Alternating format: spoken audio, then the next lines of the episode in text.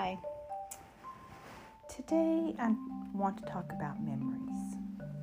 I'm not sure exactly what I'm trying to say, but I'm going to try to explain what I'm thinking. We all have memories, of course we do. You know, and some memories are available to us all the time. You know, like the day our children were born or the day we, you know, graduated from high school you know, memories that'll just sit there. They're always right, they're always ready. We can remember significant details, insignificant details. Those memories are just right there for us to reach in and grab anytime we want. Then there are memories that are a little more buried and they lay dormant for the most part. And then a song comes on the radio and it we think of a certain person that we've attached to that song, or we go to a restaurant and we can remember the last time we were there, who we were with. Um, I can remember Sierra perfume or Ciara perfume. Um, I haven't smelled it in decades, 30 years probably. And I know that if I smelled that, I would instantaneously think of my mom. She wore that perfume for as long as I can remember. Um, I don't think they make it anymore, but you know, that just smells like my mom. Um, of course, memories that we attach to people are the most significant and random memories that can pop up. If a song comes on the radio and it can take you back to high school and take you back to someone that you knew then. And that's really nice. You know, depending on what that attachment is, it can make you feel happy or nostalgic, or it can make you sad. It can make you reminisce and wonder what happened to that person. Um, you know, there that memory's there, it just needs to be released. Now, what is it about a person, a situation, an event that you attach a memory to? Because obviously, we don't attach memories to every single thing that happens to us, or we do, but they don't register. I mean, you know, we don't remember every single person we meet. We don't remember every single situation we've been in. We don't remember every single time we've done something. Some of them are just not there. And I have, you know, I have significant memories from childhood that um, are not pleasant memories, but they are very significant in my memory bank.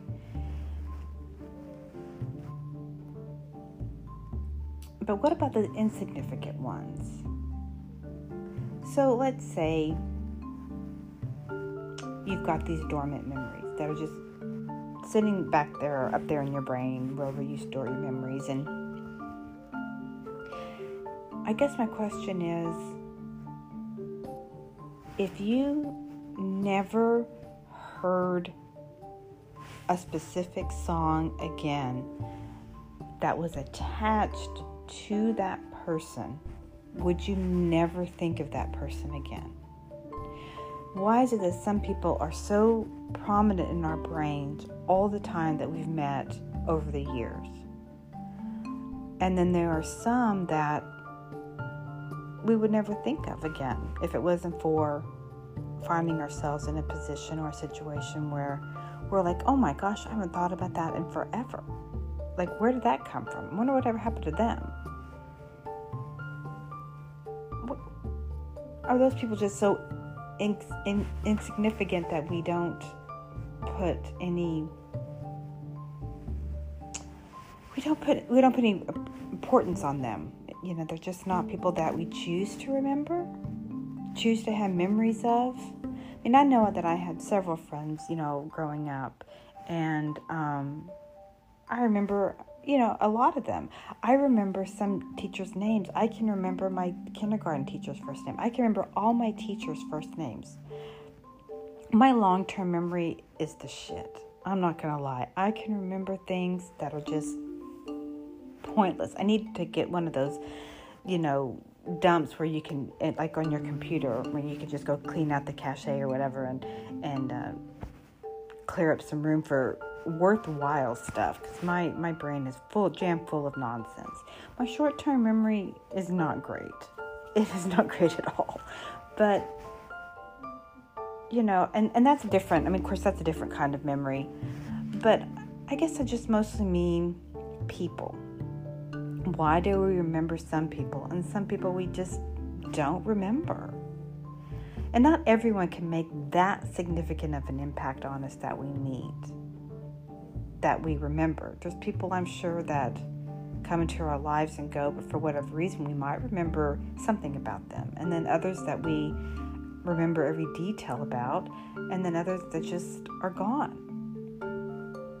But then we hear a song, or we drive down a street, or we smell something, and we can instantly recall that person. Otherwise, though, they're just gone from our brain. And I think that's interesting. As, as important as you think you are to someone, what kind of memory of you will they have if you left their life? How prominent would you really be in their brain?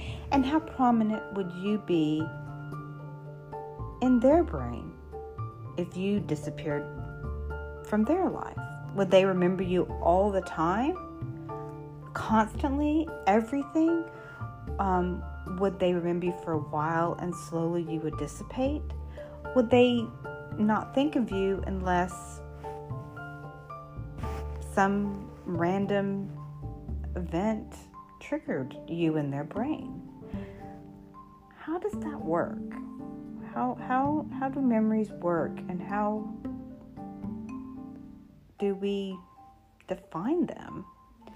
I saw the movie a while ago. I've seen it a couple times actually, called um, "The Eternal." I can't think of it now. The the word the the, the movie. It's um, and and I'm talking about memories. How funny! The Eternal uh, Sunshine of a Spotless Mind.